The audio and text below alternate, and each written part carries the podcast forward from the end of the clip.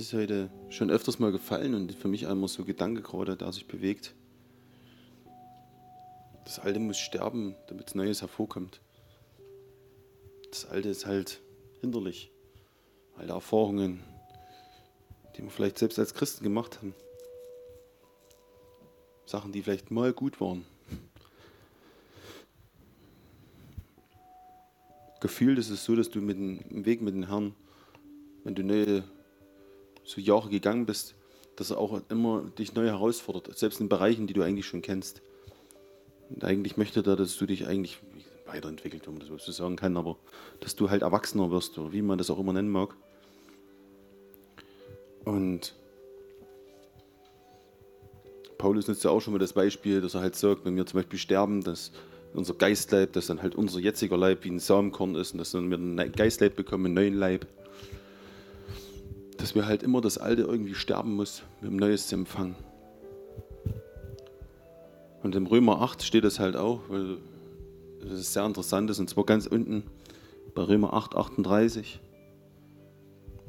Das ist ein ganz bekannter Vers, kennt glaube ich jeder. Denn ich bin überzeugt, dass weder Tod noch Leben, weder Engel noch Fürstentümer, wegen Gegenwärtiges noch Zukünftiges noch Gewalten, weder Hohe noch Tiefe, noch irgendein anderes Geschöpf uns zu scheiden vermögen, wird von der Liebe Gottes, die in Jesus Christus ist, unserem Herrn. Das ist eigentlich ein kraffer, starker Satz, wo eigentlich alles aufgezählt wird, was irgendwo gegen dich stehen kann. Der Feind, das Leben selbst, der Tod, Gegenwärtiges, Zukünftiges. Einfach steht hier nicht, Vergangenes. Paulus beschäftigt sich auch nicht mit dem Vergangenen, mit Dingen, die hinter uns liegen. Sachen, die nicht mehr, eigentlich keine Kraft mehr auf unser Leben haben sollten. Wenn Petrus zum Beispiel sich die ganze Zeit mit der Vergangenheit beschäftigt hätte, hätte er noch dem, dem er Jesus dreimal verleugnet hat, nie wieder predigen können, nie wieder was erzählen können. Was wollte er denn erzählen? Aber vielleicht hat er das gerade stark gemacht, weil ihm dadurch all die Gnade bewusst worden ist, mit was er eigentlich unterwegs ist. Paulus redet auch davon, dass er sagt, ich habe eigentlich mal bei der Ermordung dabei gewesen. Ich habe Dinge gemacht, ich habe den Leib Jesu verfolgt. Ich bin eigentlich da, der Schlimmste von allen. Und genau solche hat der Herr genutzt und hat gesagt, es ist mir egal, was in der Vergangenheit war. Ich habe deinen Eifer, ich habe deine, deine Laune, deine Identität gesehen. Und er hat sich auch nicht mehr dieser Vergangenheit gegeben. Er konnte nicht, was wollte er sagen? Er wurde disqualifiziert. Wie viele, die Jesus kennen, würden sich disqualifizieren mit den Dingen, die sie mal gemacht haben an schlechten Sachen. Ich habe das mir selber schon mal gefragt und da hier mal in die Runde gefragt, welche gute Gabe hebt denn das Schlechte auf? Was können wir in der Waagschale werfen, nachdem wir mal was falsch gemacht haben, nachdem wir Christ geworden sind? Und selbst in Dingen, die wir noch nicht gewusst haben, Wenn die Gnade nicht wirklich das ist, was wirklich Jesus gemacht hat am Kreuz, wenn es wirklich nicht funktioniert, habe ich verloren. Brauche ich hier nicht stehen, brauche ich euch nichts erzählen. Weil ich, nachdem ich Christ geworden bin, noch viel Quatsch gemacht habe. Habe viele Dinge, manches Unwissendes, manches aber auch wissentlich. Weil in dem Moment ist einfach, ich wollte, falsche Dinge zu tun. Aber umso mehr muss es ja passieren, dass wenn dir das bewusst wird, wenn der Geist mit dir dran arbeitet, und das ist, glaube ich, der interessante Aspekt, wenn du wirklich wächst, wenn du durchgehend diesen Lauf läufst, von dem Paulus spricht, diesen Lauf, den wir laufen sollen, den wir gewinnen sollen. Er redet dort nicht im Konkurrenzkampf. Also ich laufe jetzt nicht gegen Wolfgang oder Wolfgang halt gegen mich oder gegen sonst irgendjemanden hin. Ich laufe meinen Lauf. Jeder von uns läuft diesen einen Lauf und den sollen wir gewinnen. Und da guckt man auch nicht zurück. Also wenn du läufst und guckst immer nur nach hinten, dann läufst du vorne gegen den Baum. Oder gegen die Laterne oder heutzutage haben sie alle die Handykrankheit hier. Ich in irgendeinem Land wollen sie jetzt schon extra Gehwege für, für Handynutzer einführen. Wo ich einfach sage, das würde nicht funktionieren. Und das ist auch das, glaube ich, worum die Aposteln und da eigentlich immer darauf Wert gelegt haben, dass sie auf das zeigen, was kommen wird. Auf das zeigen, was eigentlich wirklich wichtig ist. Und nicht immer auf das, was man war. Das waren gute Dinge. Wir haben erlebt Heilungen in wir haben Dämonentreibung erlebt, wir haben viele Sachen erlebt, von denen wir manchmal in der Apostelgeschichte lesen. Und trotzdem sagen wir, wir haben eigentlich nichts, wir brauchen mehr.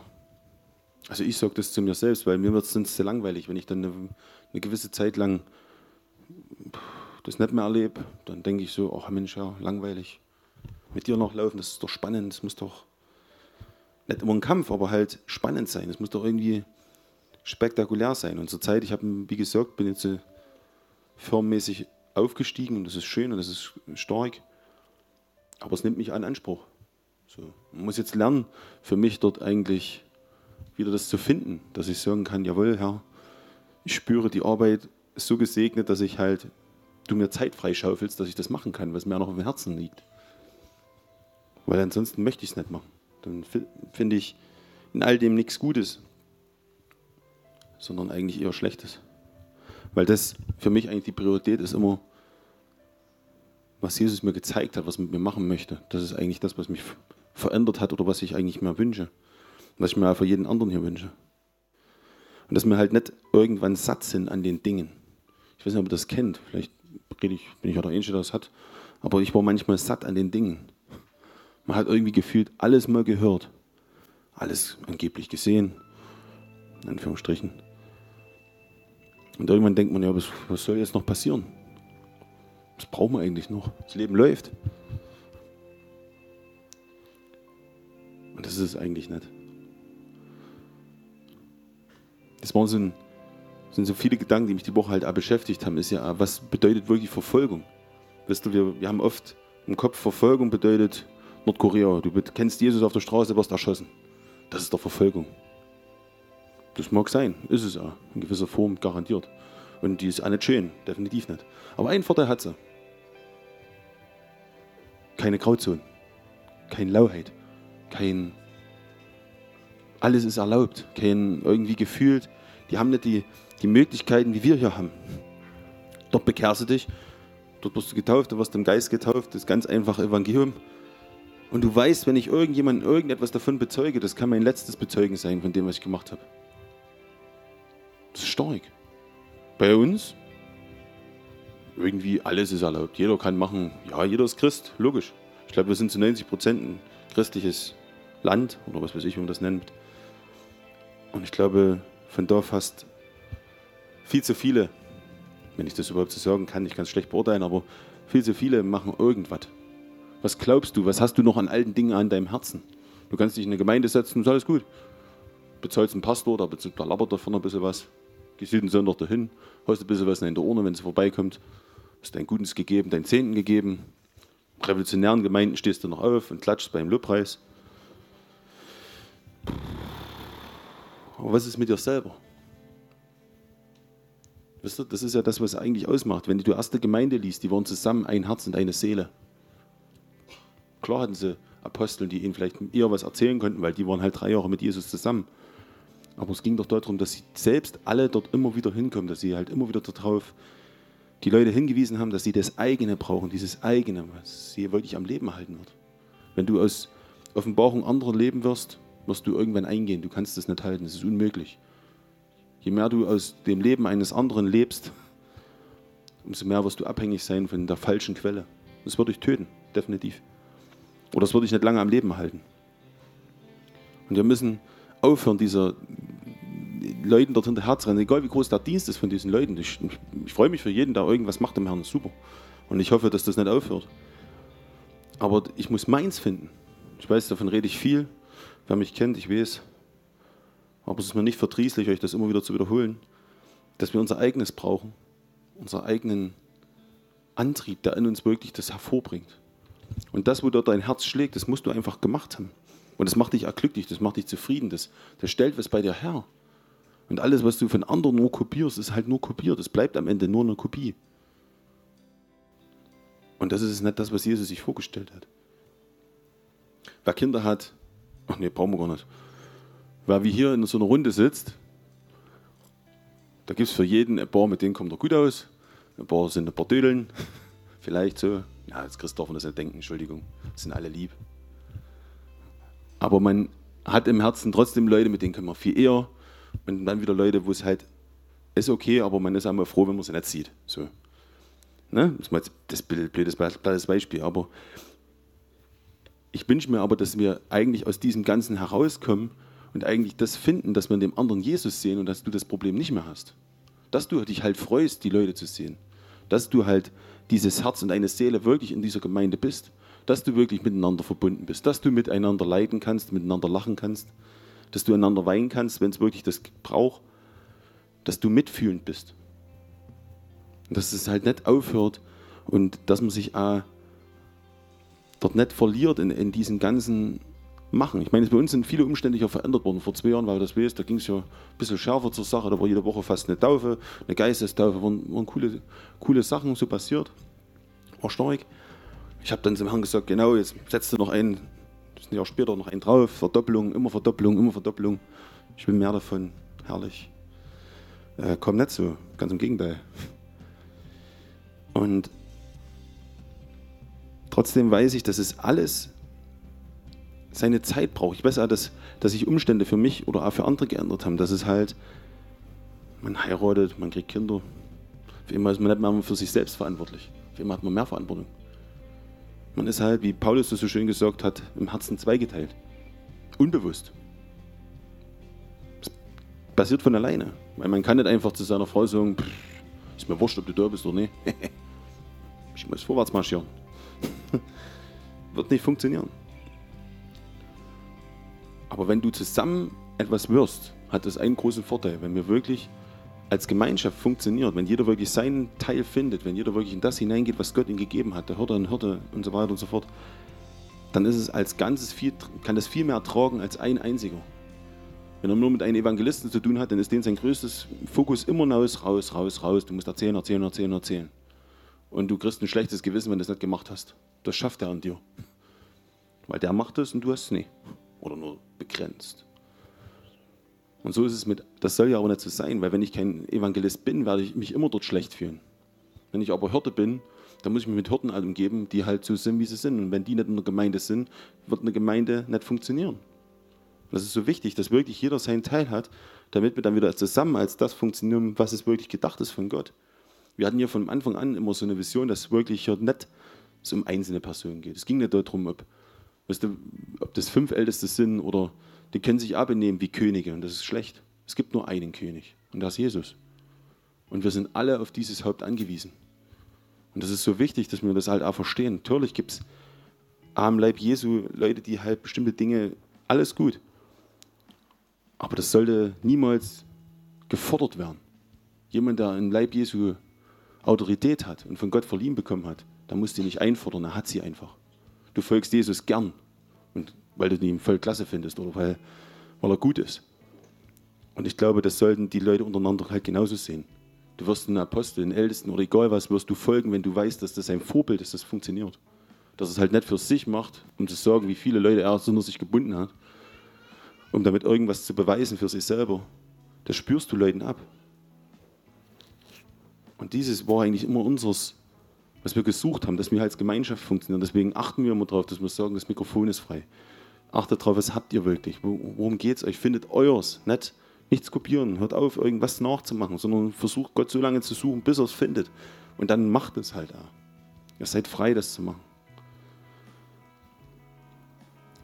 Weil wir wissen, dass nur dort drin der größte Segen liegt. Aber das braucht Zeit. Das ist der Nachteil dran. Das ist der Nachteil, wenn man das als Nachteil versteht. Es braucht halt Zeit, dass es gesund wachsen kann. Es braucht halt Erschütterungen. Erschütterungen kommen zwangsläufig immer. In jedem von uns. Das Leben erschüttert uns. Und ich bitte, dass einmal wieder, dass der Herr dann wirklich aber uns auch durch diese Erschütterung führt. Dass wir das erkennen können, dass da draußen eine Stärke wachsen soll, nicht eine Erhärtung. Dass wir nicht verbittert werden. Dass wir nicht über diesen Verlust, den wir dort erleben, oder diese, diese Dinge eigentlich hart werden im Herzen sondern dass wir gestärkt wirklich als Gemeinschaft dort herausgehen. Und ich wünsche mir, dass wir das immer wieder sehen können, dass wirklich eine namenlose, eine gesichtslose Generation hervorkommen muss am Ende der Zeit.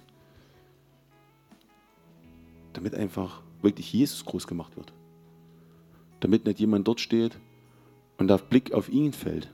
Es gibt da so ein Lied von Jason Upton. Dying Star heißt das, glaube ich. Ja Das Lied das hat mich übelst begeistert, wo ich das allererste Mal gehört habe. Ich habe kein Wort Englisch verstanden.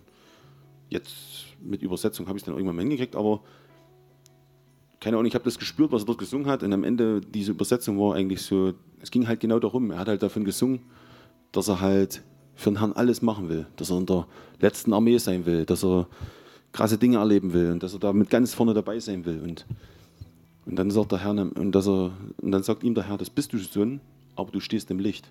Du stehst mir im Weg. Alle schauen auf dich. Du gefallener Engel, du gefallener Star. Also du Stern, sorry. Du gefallener Stern, nicht gefallener Engel. Und das gibt es eigentlich so wieder. Du kannst, das ist ein krasser Musiker. Und äh, ich fand ihn immer sehr faszinierend, wenn du den, wenn du wirklich die Zeit hast, da brauchst du wirklich Zeit, um ihn anzuhören. Ich habe es einmal auf der Baustelle probiert, das ist echt schrecklich. Weil du musst wirklich dich dort hinlegen am besten und einfach das hören oder das einfach auf dich wirken lassen und einfach mit dem Herrn reden. Und dann merkst du, dass, dass es so wahr ist, dass es so echt ist. Dass es wirklich was ist, was du machen kannst. Du kannst durch das, was du erzählst, durch das, was passiert ist, kannst du etwas sein, und Gott hat aber im Endeffekt dich nur genutzt, mehr warst du nicht. Du warst einfach nur in dem Moment ein Gefäß, durch das er gewirkt hat. Weil er jeden von uns aber dort nutzen möchte, gibt es dort keinen Konkurrenzkampf. Und das muss man einfach verstehen. Ne? Und da spielt es keine Rolle. Wisst ihr, wenn, wenn wir nur auf Bonke schauen und sagen, oh, so ein Evangelist will ich sein, so ein Evangelist will ich sein. Er hat in Afrika Millionen zum Herrn gebracht. Der ist gut. Das kann man gar nicht aufwiegen. Das ist unmöglich. Es kann sein, du hast dein ganzes Leben lang nur einen einzigen zum Herrn gebracht, aber den hätte Bonke nie zum Herrn bringen können. Da warst nur du dafür möglich. Nur du warst dafür in der Lage. Und dein Lohn ist genau der gleiche, wie Bonke hatte. Uah. Kann man es glauben? Schwierig, ne? Weil wir im Vergleichmodus sind. Wir sind ja Deutsche. Ne? Für viel Geld viel haben. ne? Wir müssen doch was geleistet haben und dann werden wir viel mehr kriegen. Große Hände, große Kekse. Ich glaube, der Spruch war gerade völlig verkehrt, ne? Ja, das macht nichts. Ah, es kam raus, was ich sagen wollte. Leid. Weil es ist, ist, aber wirklich so. Ich meine, ich weiß nicht, aber man hat, ich, weiß, ich bin so geprägt, wenn ich viel getan habe, dann fühle ich mich besser. Und glaube ich, dass ich angenommen bin. Wer viel gemacht hat, kriegt halt einfach mehr von Gott. Das ist halt völlig anders da. Jesus hat es ja selbst schon zerbrochen. Ich meine, ihr könnt es nachlesen, Jesus sagt das mal im Johannesevangelium, da streiten die sich drüber, wer nur der coolste von allen ist, wer der beste Jünger war, wer der Erste war. Petrus, Johannes, ne, die zwei Donner, Söhne des Donners, so wie sie, die halt dann einmal zu Jesus gesagt haben, hier soll man ein bisschen Feuer vom Himmel regnen lassen für die Jungs. Ja, die waren gut drauf. Und in den ganzen Diskussionen, wer nur der Größte unter allen wäre, sagt Jesus, so funktioniert das Reich Gottes überhaupt nicht. Gar nicht. Sondern der Diener aller wird der Größte im Reich des Himmels sein. Völlig verkehrt. Alles völlig verändert. Also das rein deutsches Problem ist es also nicht, das hatten die Juden also auch. Die hatten also eine Mentalität, und dort sieht man einfach, dass Jesus das völlig verdreht, dass er das völlig verändert, dass wir nicht sagen können, in der Welt funktioniert es doch auch, in der Firma funktioniert es doch auch. Und so muss man das jetzt auch im Leib Jesu machen. Dann sind wir schief gewickelt. Du kannst Vergleiche führen, natürlich. Ne? Paulus macht das auch. Er vergleicht zum Beispiel mal mit den Läufern und sagt halt, oder mit den Soldaten und sagt, wenn du so und so sich verhältst, dann funktioniert das schon, ne? ist klar. Aber das heißt ja, dass man genau das Gleiche nachahmen muss. Die Heilsarmee ist so entstanden. Lustige Truppe, Generäle gab es da, Offiziere, die haben voll die Armee noch gespielt. Hatte auch sein Gutes. Alles kommt zu einer gewissen Zeit, vielleicht auch mit einem gewissen Segen. Aber es sind halt nur Vergleiche und Jesus verändert das und sagt halt, wenn du wirklich in deinem Herzen das bewahrst, dass du jeden eigentlich höher achten kannst als dich selbst, wenn du wirklich sagst, das ist mir wichtiger, dass mein Bruder, meine Schwester äh, in ihren Dingen hineingeht, merkst du gar nicht, wie du aufsteigst, wie Gott das nutzt. Das, ist, das können wir nicht trainieren, das ist unmöglich. Es ist halt nicht möglich zu sagen, als jetzt bin ich demütig. Könnt ihr gerne probieren, könnt einen Herrn darum bitten. Herr, mache mich demütig. Die Gebete habe ich auch schon oft gesprochen, nicht bedacht, was das bedeutet. Ich habe halt gedacht, da schnippst mit dem Finger und dann bin ich das. Aber er setzt halt in Situationen dass dich hinein, wo du Demut brauchst, um zuzuhören. Oder er setzt dich in Situationen hinein, wo du richtig auf den Fuß getreten worden ist und du denkst so, ach weißt du, früher hat es eine Schelle gegeben. Und jetzt darf ich nicht mehr, weil ich Jünger Jesu bin. Und dir brennt unter die Fingernägel und du denkst, oh, Mann, ey.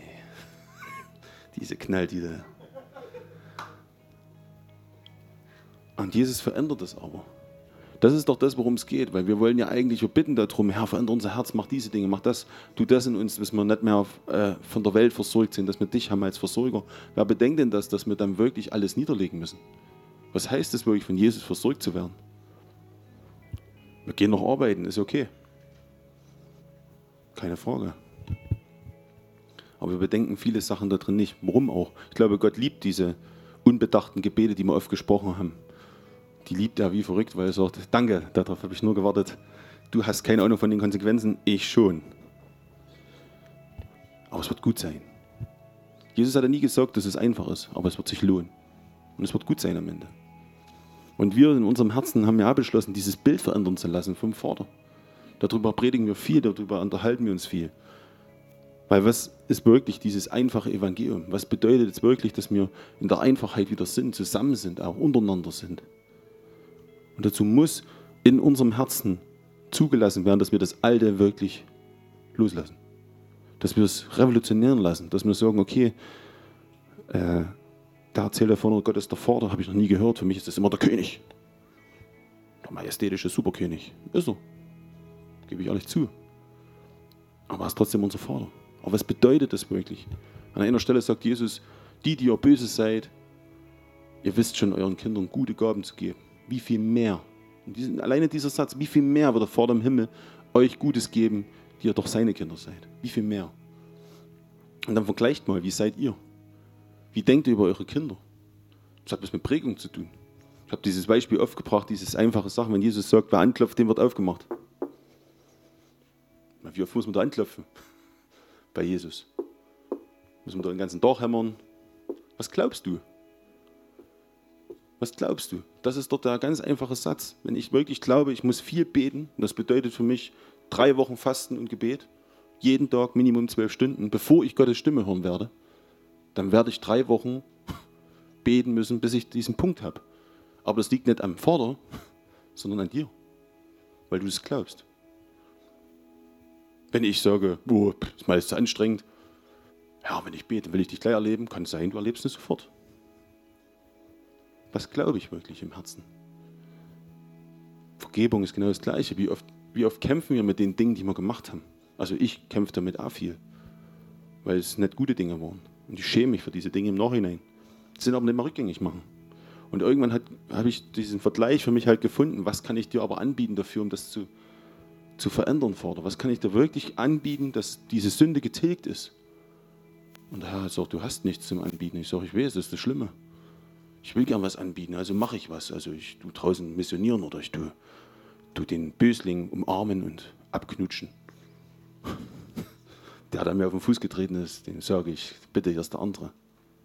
Weil ich so ein lieber Christ bin.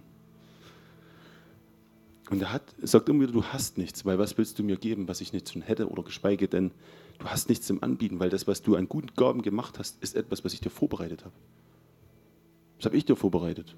Du kannst dich nicht rühmen, das unbedingt. Und dann dieses, hat mir wirklich das Veränderung gebracht im, im Kopf und am Herzen, als meine Tochter geboren worden ist. Und, und Elena halt dasteht und du kannst da eigentlich deinem eigenen Kind so schlecht böse sein. Es geht schwierig. Selbst wenn es ganz groß Mist gemacht hat, muss ich schon anstrengen zu sagen, es muss einmal eine Strafe zu kriegen für das, was er gemacht hat. Das fällt einem schwer. Und das auch nur, weil man möchte, dass es gesund aufwächst, dass es gut aufwächst, dass es halt nicht irgendwelche komischen Auswüchse kriegt. So ist ja Jesus. Jesus hat uns auch gesagt, das ist richtig, das ist falsch. Das war gut, wenn er das haltet, das ist nicht so wichtig. Aber das Grundverständnis von Gnade und Errettung ist ja, wenn ich was verkehrt gemacht habe, darf ich erstmal da sein. Der Vater sagt an der Stelle, die Sünde, die du von mir bekannt hast, die nehme ich und werfe sie hinter mir ins Meer. Ich schaue sie nie wieder an. Ich lösche sie aus allen Gedanken. Da habe ich mir schon oft darunter vorgestellt, weil es sind ja in der, in der Offenbarung steht ja was von den Zeugen, also die Wolke der Zeugen oder so ähnlich. Ja. Und die gucken alle runter und sehen mich dann, wenn ich gesündigt habe. Ne? Pornografie, hast du den runtergeholt und denkst dann so, oh scheiße, drei Milliarden Menschen haben es gerade gesehen. Mist. Der Gedanke ist irgendwie blockierend. Da denke ich noch einmal an den Herrn.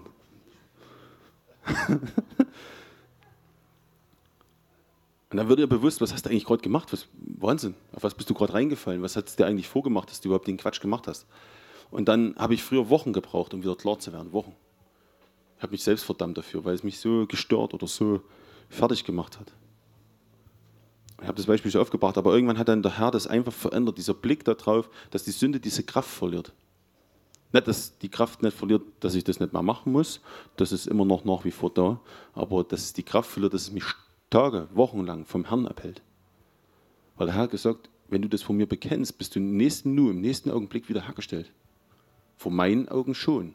Ob du das glauben kannst, ist noch eine ganz andere Geschichte. Aber er schon. Ich sage, es tut mir leid, Herr, Jesu Namen, ich habe es geschnallt, es war dämlich wieder mal. Und Gott sagt, gut, glaube ich dir. Glaube ich dir. Ich habe die, diese Bibelstelle, ich weiß nicht, was Römer oder Korinther, wo das steht, hier mit der Liebe. Korinther, 1. Korinther. 13, Vers. Ihr kennt es von jeder Hochzeitspredigt. dort steht es halt, wie Jesus sagt, dass die Liebe, oder Paulus schreibt dort, dass Liebe erstmal prinzipiell alles glaubt. Sie glaubt alles. Und Gott ist genau das. Also selbst wenn ich mir das mit meinem Glauben kann, weil es mir halt schon nicht nur einmal passiert ist, sondern zehnmal, hundertmal, für ihn schon. Wenn wir alleine das bewusst sind, dann, dann, dann verstehen wir auch, dass es für Gott eigentlich ein Elend ist, wenn wir so im Kriechgang-Modus auf ihn zukommen, mit so einer Bußhaltung, die eigentlich eher beschämend ist. Stellt euch einfach mal euer eigenes Kind vor. Das hat mir so geholfen. Mein eigenes Kind, was jetzt, wenn ich, hat jetzt Mist gebaut, das ist jetzt da draußen im Raum, hat gerade Anlage rumgeschmissen. Und das steht dann da draußen und ich stehe hier und sage, naja, dann mal gucken, wann es kommt. Dann klopft es an, und ich sage natürlich nicht gleich, komm rein, sondern ich sage, klopf mal ein bisschen. Mal gucken, wie lange du das durchhältst. Mal gucken, ob nicht eine Grenze vielleicht überschreit. So ein Gedanken käme mir gar nicht. Aber das glauben wir von Gott. Also klopfen wir lange. Und dann irgendwann, wenn schon die Tür aufgeht, dann kommen wir aber Minimum auf allen Vieren. Oder vielleicht auf dem Bauch kriechen, noch besser. Ja, es tut mir leid. Staub, Staub um mich, Staub um mich. Und da hat sie mir gesagt, das, du würdest dich schämen, wenn deine Tochter so auf dich zukommt. Wie würdest du dich fühlen als Vater, wenn deine Tochter das bei dir machen würde? Du würdest dich fragen, was hast du verkehrt gemacht? Und nicht, was hast du richtig gemacht? Oh, geil. So muss meine Tochter sein. Das nenne ich mal Respekt vom Vater. Du würdest dich schämen, weil du dich fragst, was habe ich wirklich verkehrt gemacht? Ich möchte, dass sie da ist, dass sie kommt, dass sie erstmal hier bei mir ist. Und wenn sie bei mir ist, können wir über unseren Schaden immer noch unterhalten. Wir können uns auch die Strafe in Anführungsstrichen unterhalten. Aber wir werden nett, ich möchte nicht, dass du dort hinten in dem Raum bleibst und dich versteckst vor mir. Möchte ich nicht. Da würde ich genauso wieder Vater rufen, wo bist du? Wo bist du? Und das müssen wir verstehen, das ist ein anderer Blick von ihm. Lassen wir das zu, das müssen wir immer wieder auch unterfragen. Wie oft fallen wir halt an alte Muster zurück, an alte Denkmuster, weil wir halt Mensch sind. Weil wir halt unseren Vater vielleicht nie so kennengelernt haben. Was vielleicht auch nicht möglich war. Und dieses Veränderung von alten Sachen. Veränderung, dass man halt erlebt, dass, dass Heilung von Gott möglich ist. Das müssen wir erleben. Das ist ein anderes Beispiel, aber wir brauchen die Erlebnisse, dass Gott uns herstellt, dass in Kleinigkeiten hilft. Kopfschmerz, Erkältung, aber halt auch ganz schwere Krankheiten. Ja. Komischerweise für schwere Krankheiten kann ja fast jeder beten. Bei Erkältung denke ich auch immer, Gott, oh Gott, hoffentlich fragt mich keiner, weil das hat noch nie funktioniert. ist witzig, aber es braucht eine Veränderung, auch dort immer wieder, dass Gott halt sagt, ich bin der Arzt, ich bin dieser Heiler und ich möchte dafür alles sein.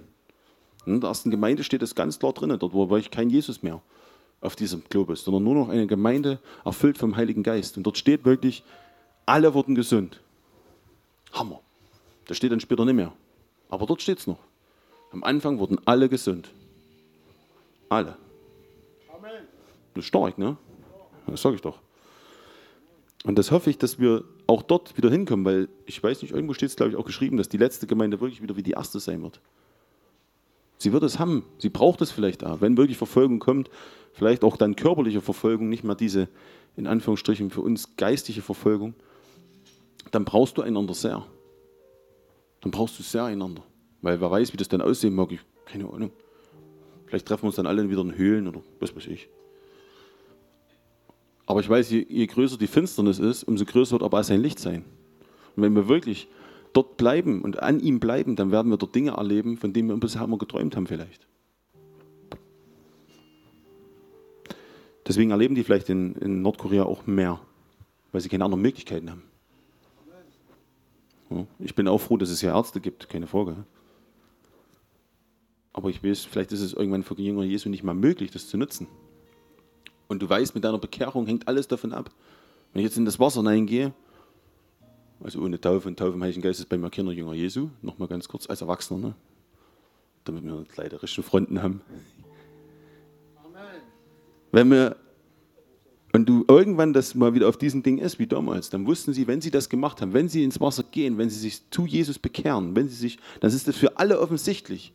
Und sie gehen in diese neue Sekte über. So, und dann wussten die, dann sind die abgeschnitten von allen Versorgungen, die das Volk Israel untereinander hatte. Weil der Zähne, der damals gegeben worden ist in, den Tempel, der war für die Armen, der war für die Leute, die was gebraucht haben. Wie heutzutage Steuersystem. Jetzt stellt euch einfach mal vor, das fällt dann weg. Du hast keine Krankenversicherung mehr, keine Rentenversicherung mehr, keine Arbeitslosenversicherung mehr, nichts mehr. Ich hoffe, dass der Herr dann Manna vom Himmel regnen lässt. Ich will das nicht mal essen. Würde mich mal interessieren, wie das schmeckt. Jo. Aber du brauchst dann etwas anderes. Du kannst halt nicht sagen, okay, äh, ich nutze das System und ich nutze das System. Ich bleibe dort drin und ich bleibe dort drin. Das wird dann nicht mal funktionieren. Das hat Vorteile. Hat aber auch Nachteile. Und jetzt ist das halt gefühlt so. Irgendwie gefühlt kann halt jeder sagen, ich bin Jünger Jesu. Ich kann das. Und wenn du dann mit einfachsten Sachen kommst, wie, wann bist du denn getauft? Ich bin schon immer getauft. Ich war als Kind besprenkelt worden. Und du sagst, ne, das funktioniert doch gar nicht. Du glaubst doch gar nicht. Wie, wie funktioniert das? Du kannst das gar nicht. Willst du meinen Glauben stehlen? Das ist dann immer so das allererste Kommentar, wo ich dann immer denke, das habe ich gar nicht gesagt. Es geht nicht darum, dir deinen Glauben zu stehlen. Es geht darum, dass du die Wahrheit siehst. Das sind so einfache Dinge.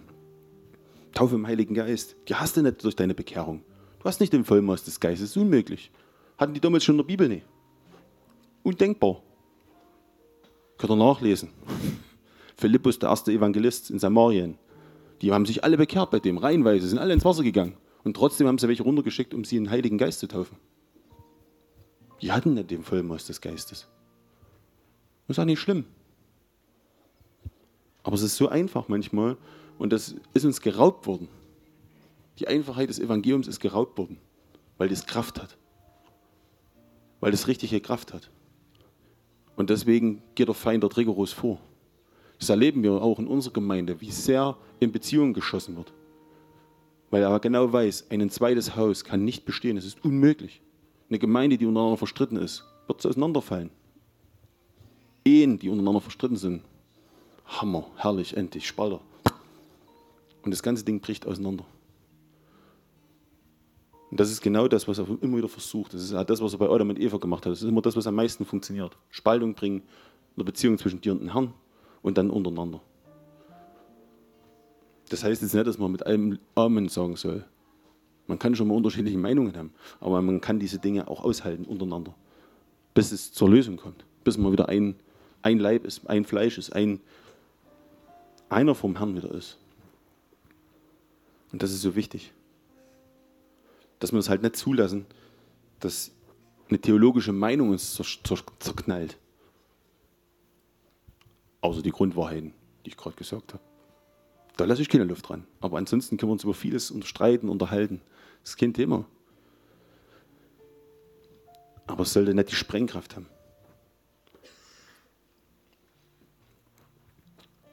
Deshalb bewahre uns, Herr, dass wir wirklich alte Dinge loslassen können, Herr.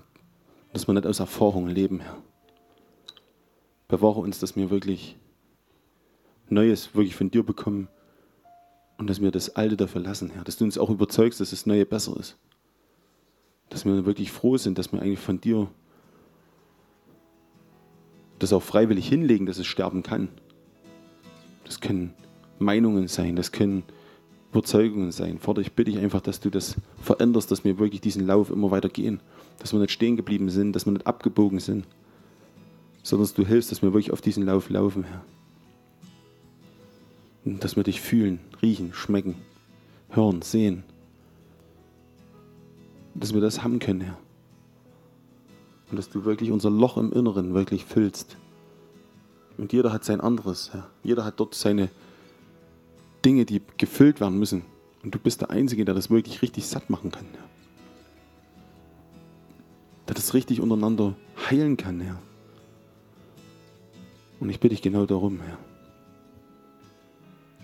Dass wir wirklich wissen, dass du diese Quelle bist, die das Leben wirklich hat. Das andere kann schön sein, aber uns trotzdem nichts Gutes tun, Herr. Es kann sich gut anfühlen, aber nicht die Wahrheit sein, Herr. Wahrheit bleibt immer Wahrheit, Herr. Und du hast gesagt, Jesus, dass du der Weg, die Wahrheit und das Leben bist. Und darum bitte ich dich, dass du unser Herz davor bewahrst, nicht in falsche Dinge dazu geraten, Herr. Dass wir keine Pharisäer, Gesetzeslehrer werden, Herr. Dass wir die Gnade bewahren vor dir. Und das Leben wirklich lieben, Herr. Lass dein Wesen wirklich mehr und mehr an uns scheinen, Herr.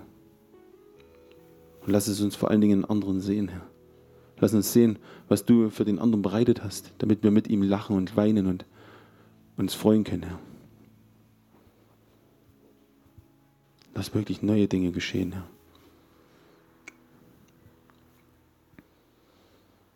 So ein guter Herr.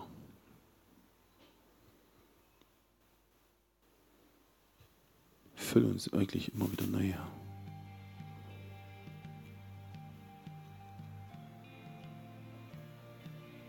Ich bitte.